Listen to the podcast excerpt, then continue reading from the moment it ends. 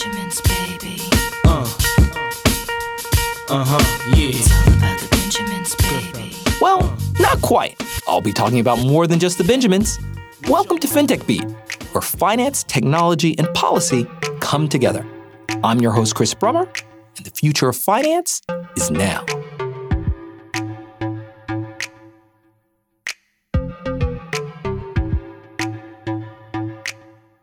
Listeners of this podcast know that we pride ourselves for not only the cutting edge policy, but also on explaining the fundamental building blocks of finance. And this summer, we'll be doing just that, taking a look at questions our listeners seem to grapple with, as well as reviewing some of the best new writing in fintech and policy. So today, we're going to kickstart that conversation by unbundling the question of payments. In short, what is a payment? What are the rails on which payments are made? And why does it even matter at all? Well, to break it all down for us, we are delighted to welcome two guests who have promised to give us the 101 course on payments. Yesha Yadav, a professor of law at Vanderbilt, and Jose Fernandez da Ponte, a superstar payments wonk at PayPal. Now, Yesha is one of my best friends in the academy, and I've personally advised Jose and the PayPal squad over the years, so I felt that there were perhaps no better victims for me to drag onto the show. Moreover, with Amy Davine Kim, they've written a new paper commissioned by PayPal on payments entitled Payments and the Evolution of Stablecoins and CBDCs in the Global Economy, which has been published on SSRN and is designed to take a reader from 0 to 60 on payments infrastructure and the law. So fasten your seatbelts and let's take a fantastic little voyage through the world of payments.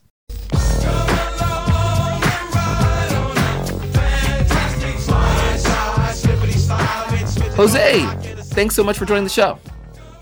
Thank you for having me, Chris. Yesha, it's great to have you back. Chris, it's such a pleasure to be back. So happy to be here with you and Jose. Jose, so let's uh, schoolhouse rock this topic for the uninitiated. When people talk about payments, people often talk past one another. So maybe you can lay the definitional groundwork for us. What is a payment? So, what is a payment? We could fill the podcast with what is a payment, and books have been written on that. But let me give you the, the, the two part definition that I have in my mind.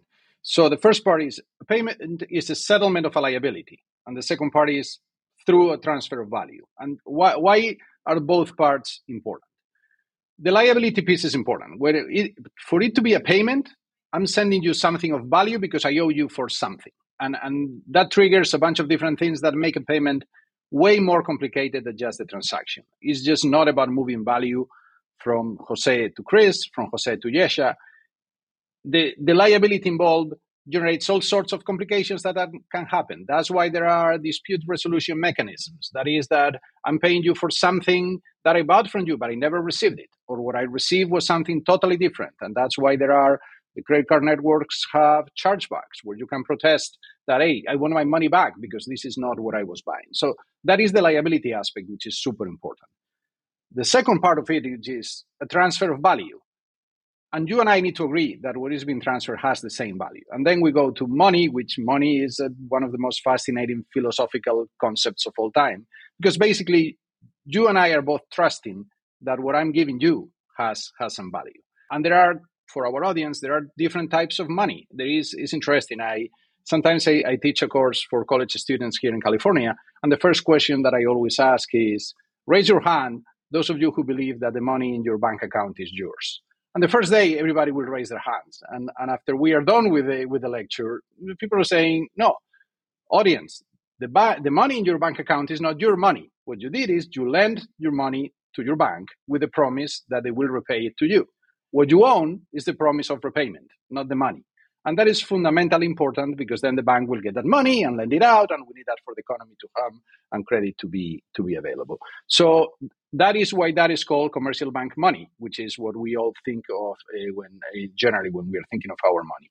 The other side of it is central bank money, which is the money that the dollar bills that you carry in your wallet if you're still doing doing that. Where what you own there is a claim that if you're in the US, that has the full faith and credit of the US and the promise of repayment is, is from the country, not from a commercial bank. To close on your, on your question, for a payment to exist, there has to be a liability that is settled with a value instrument that you and I agree that has the same value. Okay, so that was great. We have this idea of a payment consisting of a liability and a transfer of value. And if I'm hearing you correctly, when we think about what that value means, it ultimately comes down to this idea of money. But uh, money is itself a pretty con- complex concept, and, and, and you basically boil it all down to commercial bank money, uh, really private money, and then uh, central bank money or, or, or, public money, the government money. Uh, Yesha, is that how you see it? And what does that look like in practice? What what happens when I hand you my suitcase full of dollar bills or send you money through my bank? This really is not a simple process, Chris. You know, you said let's keep it simple, and unfortunately, the system that we have today you know is is a is a is a much more complicated interesting um, uh, uh, sort of framework of moving the value that uh, jose was referring to. And so i want to come back to the concept that jose introduced with respect to public money and private money first and foremost right? So we have two different types of money broadly speaking in this economy. One is public money one is private money. Public money um, is as jose said money that is backed by the full faith and credit of the us now ignoring all the shenanigans with the debt ceiling this is by far the safest, most awesome, most gorgeous type of money anywhere. You can fully trust um, that it's going to be paid out at the value that is promised to be paid out at. Um, the Federal Reserve stands behind it. Now, for most of us, we the peeps, um, most of us normal people, um, the only interaction that we have with public money is through physical cash. Um, and physical cash is great in many ways. It is, you know, super convenient. It's a bearer instrument. If you hold it, you own it. Transferring it means that you are handing it over to someone, and that's how you transfer ownership. It's really easy. In addition, obviously, it's mostly anonymous, um, and that can be helpful in many cases. But there are also serious limitations with public money. Um, this is money you have to carry. It's unsafe. It's super costly. You have to store it. Um, and so, what we need is a system that allows for money in this vibrant, interesting economy to move much more flexibly. And so, through private money, money that is owed by private institutions, money claims owed by private institutions like banks, as Jose mentioned, we're able to contractually create many, many different types of payment schemes that allow for money to be moved in interesting, innovative ways throughout the economy. So, just for the students listening in, Professor Yadav, uh, can you give us a simple example? Let's uh, maybe go with something that's really familiar, maybe an example involving checking. Now, checks are one example of this convenience. So, um, a check, broadly speaking, is a way for you, the the tenant, to authorize your landlord and their bank to debit the rent money every single month from your account. So when you hand that paper check over to the landlord, the landlord presents it at their bank. The bank then does something super interesting, which is that it collects all the checks that it gets during the day and sends it over to essentially a system run by the Federal Reserve. The Federal Reserve then collects all these different checks. They check the checks. Are the checks valid? Are they, you know, are they executed properly? And then they have accounts for each of the different banks that they are controlling. And they debit and credit to see which banks are owed what from which other different banks, and they reconcile these payments. So all the banks within their system get net payments from the different checks that are owed to them. And eventually your landlord bank, your landlord's bank gets that check and then credits the landlord, and your bank debits your account with that money. Now you can see why the system is cool in many ways. It allows for money to be so mobile. I can send you a check, Chris. You're in uh, Washington D.C. Jose's in Cali, and so I can send these checks super mobile. But equally, right? It's uh, you know it's a system that comes with trade-offs.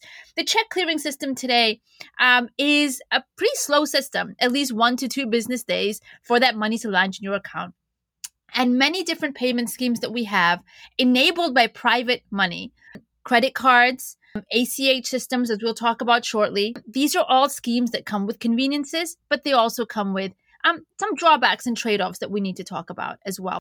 Well, I mean, well, since since you mentioned uh, ACH, and and I, I, I probably want to add maybe the FedWire system because a lot of listeners who may not necessarily be in payments, but they may be in, in capital markets or or, or other uh, derivatives or, or like they may not necessarily know um, everything about these things. So, where and, and, and, under what circumstances in this system that you've described uh, do ACH and, and, and FedWire systems come in?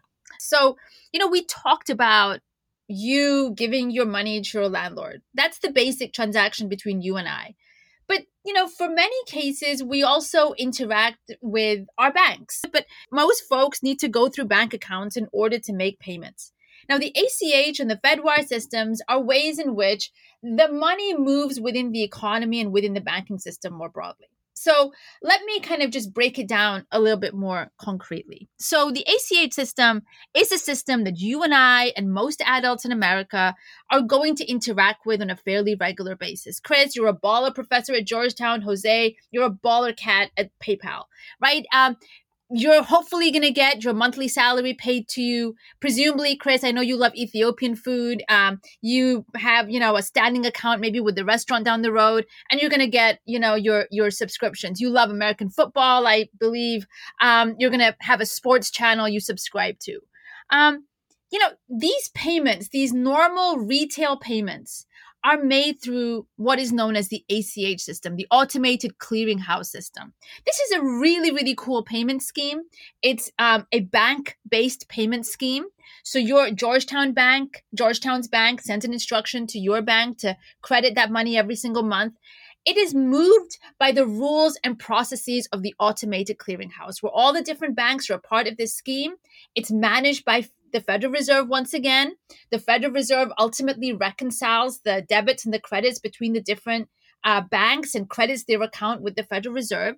Um, and the ACH system is really cool because it enables not just push transactions where Georgetown pushes money to you, but also transactions where the payee, the person being paid, pulls the money, right? So they are asking for the money to be paid. So your electric company, for example, will ask for a, a, payment every single month. They're pulling that money. And the ACH enables these cool different payment designs. Now, ACH payments are used for your salaries, your bills, social security.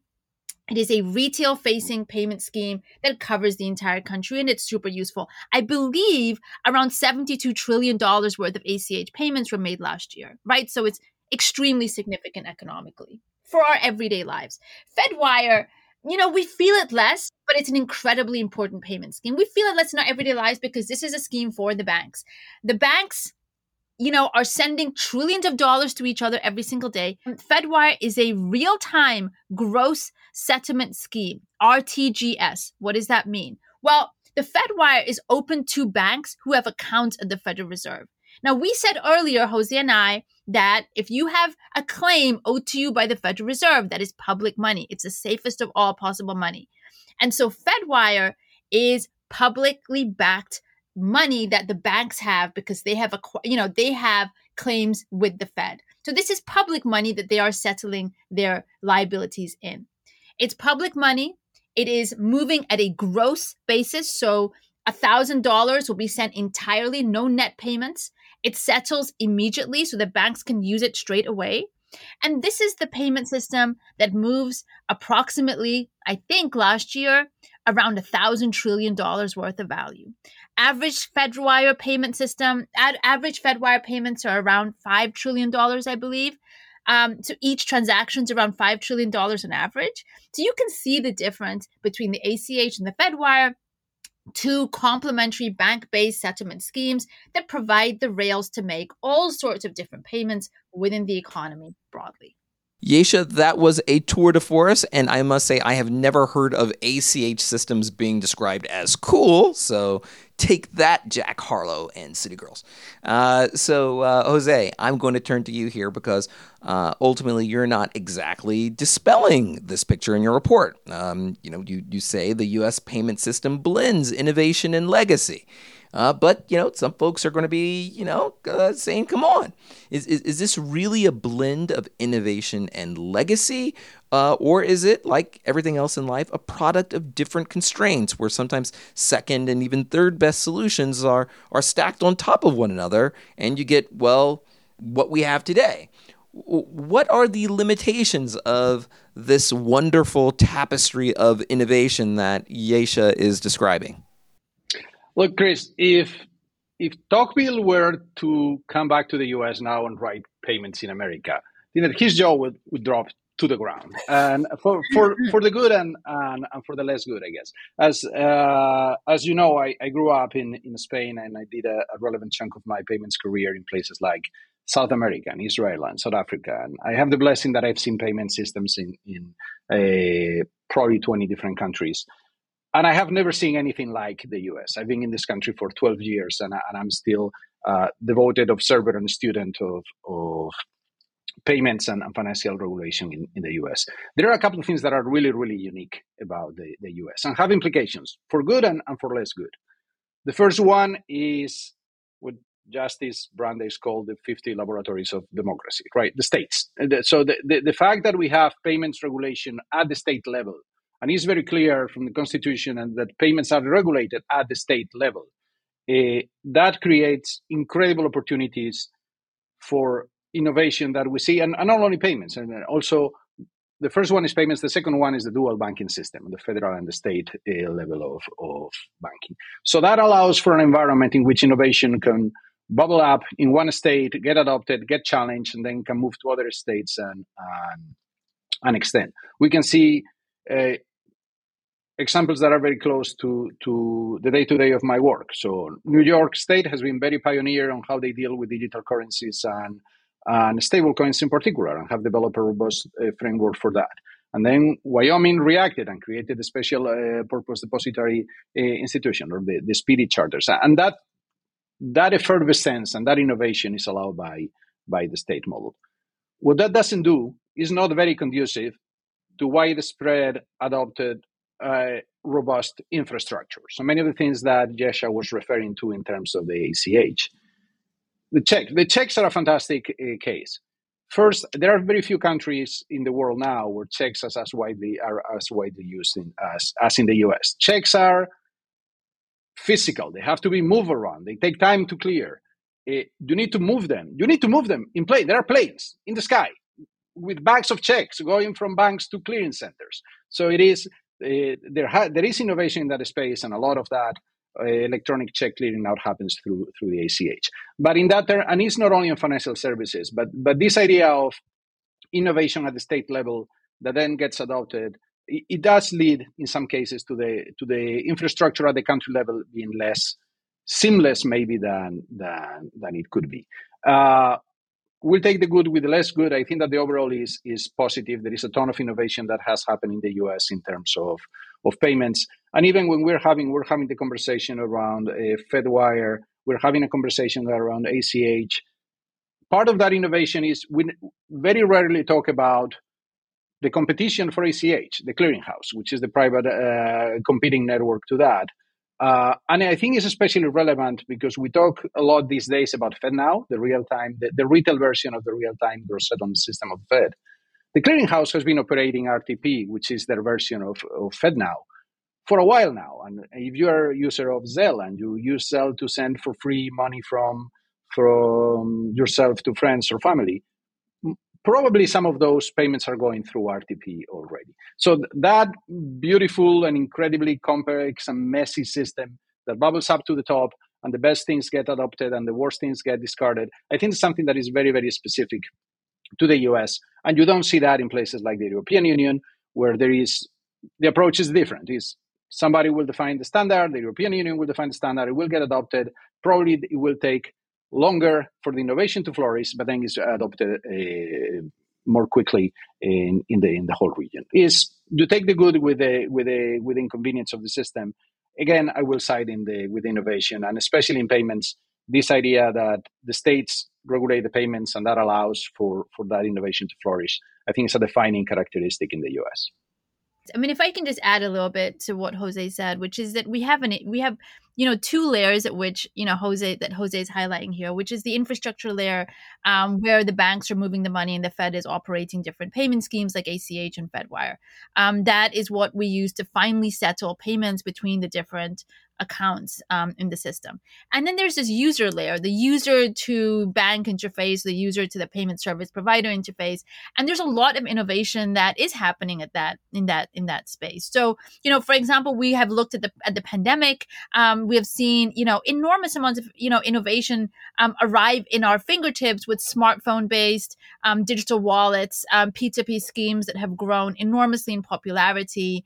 Uh, we have seen contactless payments. The, the landscape looked very different five years ago um, to what it does today. And this is the user you know user facing interface in which a ton of innovation is happening. But that is layered onto this infrastructure layer which has remained fairly static a bank based um, infrastructure settlement layer where you need to go through the banking system. There is time involved as, as jose was mentioning for check clearing it takes days. Ach take days. Um, and time is money you know? Time is inconvenience. Um, time is the fact that folks in the gig economy need their money straight away and they might not get it. You know having a bank-based infrastructure means that you need a bank account. For many folks in the us that is not you know we can't take that for granted. 4.5% of households in the us are unbanked around you know 14.5% are underbanked right? So clearly this is a system as jose said that comes with trade-offs. When we look at the settlement layer it has not innovated a whole lot. The user the user to to um, the user layer the user facing layer we have seen a, a lot of movement there which has been interesting to observe so, how does this compare internationally? Obviously, uh, just looking around in the payment space, we see all kinds of innovation, not just M Pesa in Kenya, but also Pix in Brazil, where the central bank itself introduced a payment solution where uh, payments can be executed in just seconds. And, and these aren't just front end solutions, uh, these are back end settlement solutions. Uh, now, uh, obviously, uh, the US will be introducing its FedNow um, a process and, and, and technology uh, very soon, which is promising instant payments. But how does it all ultimately compare? Amazing questions, Chris. Um, firstly, like we said earlier, time is money. Um, the longer money takes to move in the economy, the harder it is for the economy to flourish to its fullest potential. In addition, you don't want to pay money to send money. Um, and you want to be able to send money to as many people as you possibly can. So you want the payment system to be super inclusive. Um, and other, you know, many other countries and regions around the world have recognized the power of the payment system to facilitate a flourishing and, and, and, thriving economy, not just for those who have bank accounts, but also just, you know, for the for the larger population that may have, you know, faced financial exclusion historically. So what we've seen um, a concert, you've seen a concerted effort internationally um, to modernize, innovate, create brand new infrastructure around payments in countries, you know, in, in many leading economies around the world. So um, you mentioned PIX, Chris, and this is an incredible example of innovation structurally um, and economically. Now, the PIX system was set up in Brazil around 2020, and within a year, approximately half the Brazilian population was using it. Right? This is a system that enables peer to peer essentially real time settlement where you can send money. I can send money to you on my phone. It settles in real time. It doesn't go through, you know, some kind of lag process. It settles in real time and enables us to essentially talk to each other through money. Um, this system has achieved such roaring success in Brazil that COVID stimulus payments were made. And for many people, that was their first interaction with online payments, and indeed sometimes with getting payments in a in a in a in a way that did not include cash. Right. So um, you know, the, the the the Brazilian example is startling from that perspective a couple of interesting facets about the PIX scheme. One, it's free for people to use. For everyday people who want to use it, it's free. In addition, it includes both banks as well as non banks. So, what the Brazilian uh, policymakers, the central bank, said was that we want to get as many folks into this net as possible. So, we're going to include not just the bank customers, but also those, for example, money remittance firms and others that are potentially interacting with folks that are outside the banking perimeter. So Pix is one example. In addition, we have the UPI system in India, which is a, you know a, an incredibly thriving payment system in India that has captured amongst the highest payment transaction volumes anywhere in the world. Um, in the case of Thailand, you've got Prompt Pay. These real-time payment schemes have proliferated. Sweden, Swish, faster payments in the US, they're proliferated around the globe. Two aspects to think about in that in that context. One, creating brand new payment rails and infrastructure, and two, potentially including formerly non-banks or non-banks within the scheme to be able to settle in real time with other financial institutions. Some countries like India have uh, created regimes where banks become licensed as narrow banks, payment banks, in order to do this. Other countries allow non-banks as non-banks to enter the scheme. So that kind of innovation has, um, you know, is, is very visible around the globe. In the US, that innovation has been much slower. Um, arguably, at least in the level of the settlement rails, the underlying settlement rails, that innovation has been far slower. So, a couple of things to highlight here. Firstly, um, there has been a big debate about who gets to join the, the payment schemes. Can we have banks as well as non banks? There has been, as you know, Chris, a large debate, a contentious debate about who gets to have a Fed account. Um, this debate has come up time and time again with crypto banks as well as non-banks trying to think about ways to get Fed accounts, and and that you know has proven to be extremely difficult. So that debate is underway. In addition, obviously, there is the question of whether the payment scheme that has been brought forward, FedNow, is going to be as innovative as we want it to be. Now, this is a potentially great scheme, real time payments, settling in real time, allowing person to person payments. But there are some causes for concern that commentators have raised. Firstly, it is going to be a bank based scheme for now, which means that you have to have a bank account. It's not clear whether it will cost people money to use it. Will it cost you to send a payment? If it does, that could be a problem. In the European Union, the SEPA, the Single Euro Payment Areas Instant Payment Scheme, is a charge based scheme. Very few people use it as a result, right? So, what you charge can make a difference. Third of all, it's not clear whether all the banks even want to join it. So a number of rural banks, for example, a number of banks that are located in, you know, um, you know smaller community banks are not sure that they want to take on the cost of joining it. So it will depend on how much it costs operationally for different institutions to come on board. So different countries have adopted policy solutions to overcome some of these costs.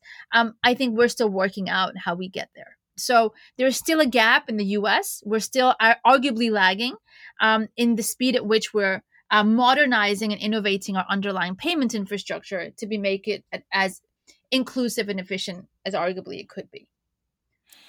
Okay, Jose, I, I, mean, maybe you can just sort of add on to that. I mean, you know, and there was a lot in that answer, you know, this non bank bank question in terms of sort of both accessing Fed payment rails, but also how do you create new kinds of infrastructure? Yeah, and, and I thank you, Chris. I think that that ties back to actually something that Yesha was uh, talking about in terms of uh, the domestic aspect of it. One of the questions that sometimes folks ask in the space, in, in the US context with FedNow, is if you are maybe a government actor, say, why do we need the stable coins and CBDCs? We're going to have FedNow. FedNow is going to be fantastic. Why do we need that? If you're a bank, and, and I am a recovering banker, if you're a bank and say, why do you need the stable coins? We, you can just tokenize deposits. And, why, and, and there is this kind of Panglossian view that oh we already live in the best of possible worlds why why do we need uh, to why do we need the new stuff uh, two types of answers to that first of all even if that were true even if it was a, a question of problem solved i do believe that the role of regulation and the law is not to give to ask for a reason to why is to provide a reason for why not so even if there was a reason of, of problem uh, it, there was not a need and the market wanted to go there, I think that's that's not a reason to to prevent that. The other is I don't think it is it is problem solved at all. If you look at uh, FedNow for, for our audience, FedNow is a system, is a, the real time gross settlement system uh, that Yesha was referring about, but kind of the retail version for that is the, the version that is going to be 24 7 uh, aim at smaller payments, meaning that you can do P2P payments as opposed to the multi million dollars that go through uh, FedWire and settle instantly. First, there has been a version of FedNow already uh, in the US for a while, which is RTP, the competing structure that was provided by, by the clearinghouse. Arguably, is only available to banks who are part of the clearinghouse, but is is been uh, there. And, and I think that we all agree that, that there can be still improvement to the payment structure in, uh, in the US. What can you do with a CBDC and what can you do with a stable coin that you cannot do through FedNow, or uh, three things in my mind. First one, FedNow is a is a domestic structure, so it's something that will be helpful for banks that happen domestically in the U.S., but will not help me if I am a small business in Auckland that has a supplier in Indonesia and I need to send money overnight. If I want to do that, I cannot use FedNow. I will go to my bank. I will uh, put a wire. The wire is going to charge. is going to cost me fifty dollars. The money is going to disappear in Ether for three days. It's going to appear in, in Jakarta three days from now in local currency for my supplier. So the, the advantages of FedNow, FedNow is fantastic and it should happen. It should have happened already, arguably. Uh, but it's not going to be something that is going to drive incremental functionality uh, beyond what, what we have uh, seen available already. So domestic versus cross-border is one aspect. Second aspect, very, very important in terms of financial inclusion.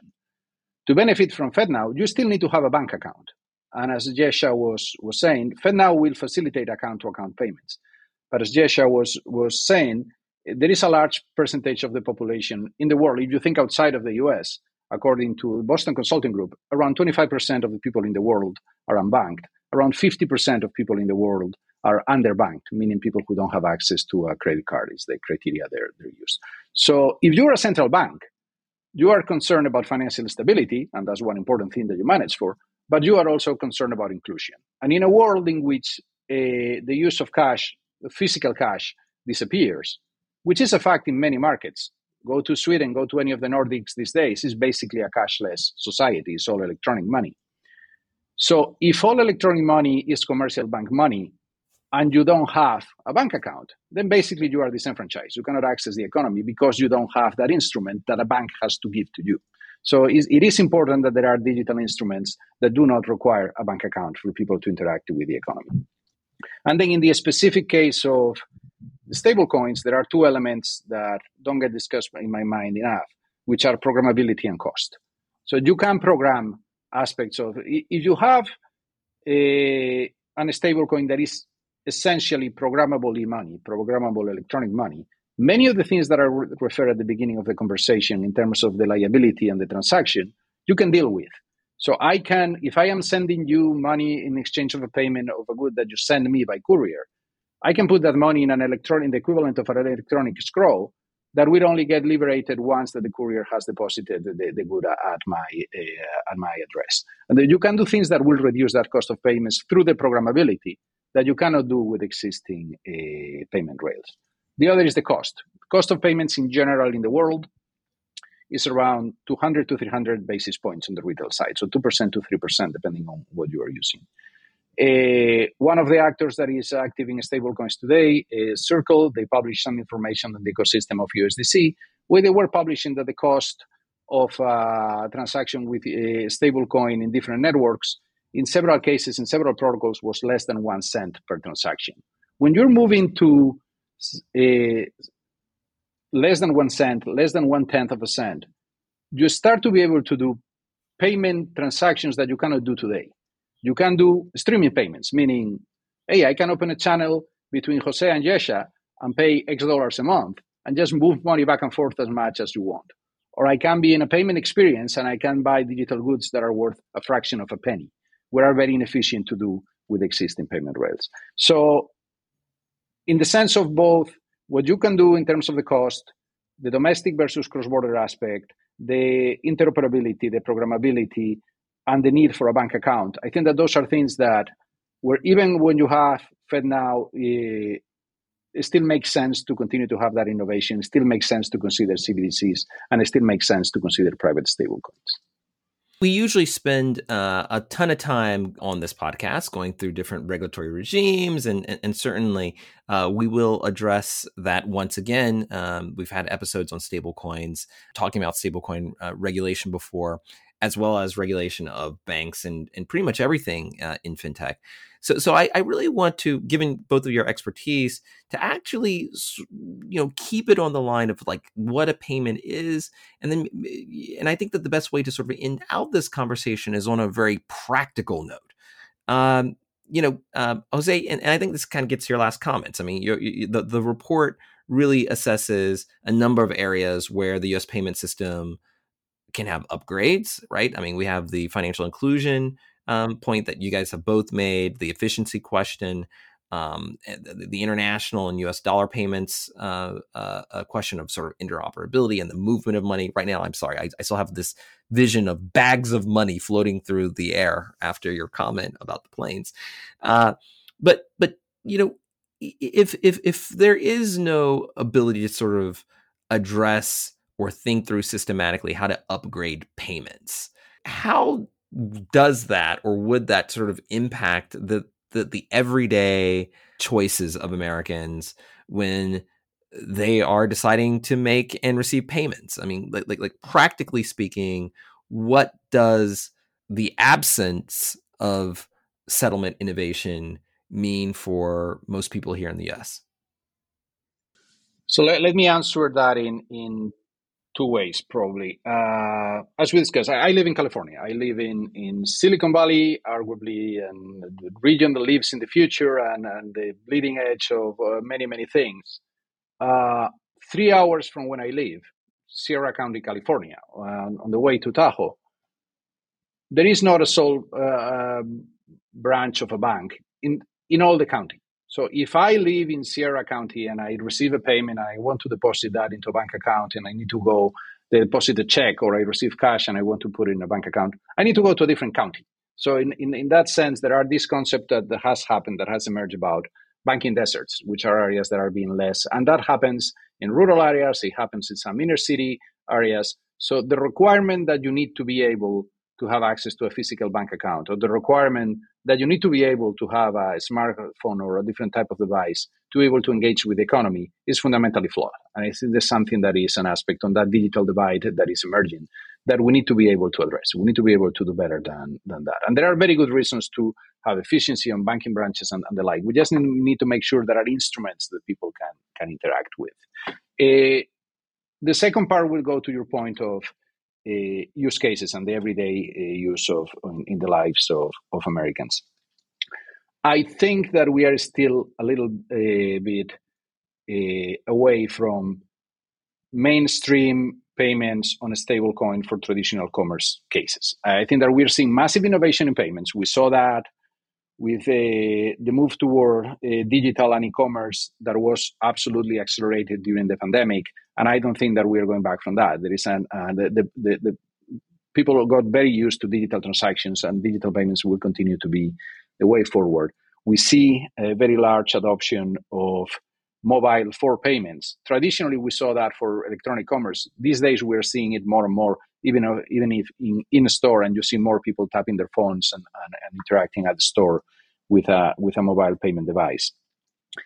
In the case of stablecoins and in the case of CBDCs, in the cases where CBDCs are are already functioning, which I would say probably at scale, the, the only case that there is right now is, is China. But if we focus on stablecoins, I do think that where we will see adoption to begin with is in, in four places. One where we are already seeing it, and, and we talk about this in the report, which is the whole crypto ecosystem. There is an ecosystem that has to do with trading and institutional investors and money getting in and out of, of crypto where it makes a ton of sense to use something that is low cost, digitally native, uh, and, and 24-7. So that's something that is already, uh, it's not mainstream, but it's already well established for the vertical. I think that the next one is going to be in a specific set of verticals that are already ripe for that. And I'm thinking of things like uh, gaming. I think that the gaming vertical is, a, games are, again, same as payment is more than transaction. Gaming is way more than games in the sense that the computing requirements and the economies that, that are generated around games are very, very conducive to something where you can do fast, instant, in-game uh, microtransactions, and, and that require interoperability. I don't know, uh, Chris, if, if uh, your kids are into Roblox or Minecraft, mine are, and where, and there are whole economies around that. And the, and the fact that you can get rewarded in robux and then but they are locked in that ecosystem there is a way in which you can convert that on something that allows you to take that value and take it to the minecraft universe. There, there is something that is very very native to digital money that moves at the speed of technology and in a digital uh, fashion.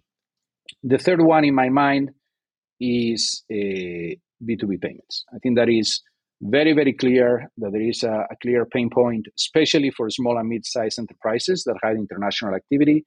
And if you can enable something that is cheaper than a wire, twenty four seven, that doesn't work in nine to five on banking hours, and that settles instantly, rational actors in the business space that don't have an issue with anonymity, don't have an issue with uh, know your business, and, and complying with that, there is a very strong economic incentive to do that. And we already see billions of dollars in stablecoin denominated volume that is going through for B2B transactions. Still early days, but I think that that's going to be a big adoption uh, vector. And the last one is cross border retail uh, e commerce. That's where we are seeing these days. Imagine the case is I am in Peru, I want to buy online from an American merchant but I lack an international credit card uh, in Peru. And the decline rates could be up to 70, 80% of the time if I don't have one of those cards. So there are more and more appetite from consumers in those regions who want to, uh, to buy from merchants that are in a different country to have an instrument that they can use that does not require to go through traditional rails. So I don't think that you should expect that we'll see a lot of payment buttons for stable coins in your mainstream merchants tomorrow. I think that they, this is going to start again in the crypto ecosystem is very widely used already. Then think about gaming, think about international retail, think about uh, B two B payments. I think that's that's where we do you will be seeing it first. If I can just add really quickly on this, you do a ton of work in inclusion, and the picture for folks who are underrepresented within the financial system and within the payment system is extremely bleak in terms of the choices that they have available to them. So, just to give you some sense statistically of what has happened here, as Jose mentioned, we have really moved very fast towards cashlessness um, as a in, as a as as a country. Um, around four in ten Americans today report making no payments in cash throughout the week. For folks earning more than a hundred thousand, that number is like six out of 10 um, you know six out of 10 americans will make all who are who earn more than a hundred thousand dollars will make all of their payments um, cash cashlessly. But when you look at what's happening within marginalized communities the picture is completely different. So there's huge amounts of cash use um, in underrepresented communities. So black americans 25% of black americans report making all of their payments in cash. Now when you look at the the reason for this is because there's a huge underbanking problem. There's a huge non-banking problem because it's expensive. You need minimum balances. There's a lack of trust in the system. And as jose mentioned there's a lack of bank branching there. So these statistics point to a situation where it's unsafe. You have to go to the atm you have to wait in long queues to get the money out. Um, you you have to get find ways people to pay you in cash. Um, it's it's a really sad reality for many who are living within it that they're not able to take advantage of all the different communities that we take for you know that folks who are in in within the banking system within the digital system take for granted and so, in this context, as, as Jose was mentioning, things like CBDC payment schemes could be super useful. The, bah- the Bahamians, for example, are trying the sand dollar, in which you don't need any documentation, small minimum balances to join. At least that gives you some digital payment optionality where you're being paid in central bank money. It's super safe. So the banks aren't taking risks on the customers themselves. Um, the country is. And so you're able to enjoy these large, potentially inclusive payment schemes where you're you know handling central bank money hopefully that you know encourages um, uh, you know bank based distribution of central bank money encourages folks to come in who potentially don't have documentation who would like to be in this um, formal financial perimeter and it just creates optionality in terms of how they engage with the financial system. So i think you know as, as jose was mentioning we need solutions to the underbanking and exclusion problem in the us those solutions have been very slow in coming and that's extracting a real cost on a human level from populations around this country that should really be intolerable from a policy perspective well, thank you very much to both of you. As promised to our listeners, we went from zero to 60, from the current to uh, the, the, the future. And it was really a tour de force. And really, I don't know of any other two people who could have accomplished that in such a short time. Thank you so much, Jose. Thank you so much, Yesha, for joining us on the FinTech Beat. And we can't wait to get you back. It's such a pleasure to be. Thank you. Thank you, Chris. Payments are the lifeblood of the economy, and when they don't operate well, can serve as big clogged arteries as well. Now, sometimes the issues that tend to get stuck come from unanticipated developments in the ecosystem, and sometimes they come from outside of the financial system, and sometimes they come from a failure to evolve. either on the part of regulators or on the part of industry. But to figure out just what technology means for payments, you have to really understand what payments are and just how they operate. And for that, I have to give a hat tip to Yesha, Jose, and Amy for doing just that. Their paper, Payments and the Evolution of Stablecoins and CBDCs in the Global Economy, is a tour de force. And even this old FinReg professor learned a lot reading through it. Congratulations. Thanks for listening. If you enjoyed the show, please be sure to subscribe on Apple, Spotify, or wherever you get your podcasts. And we'd love to get your feedback. If you'd like to get in touch, just hit me up at Chris Brummer DR. That's at C H R I S B R U M M E R D R. We'd love to hear from you.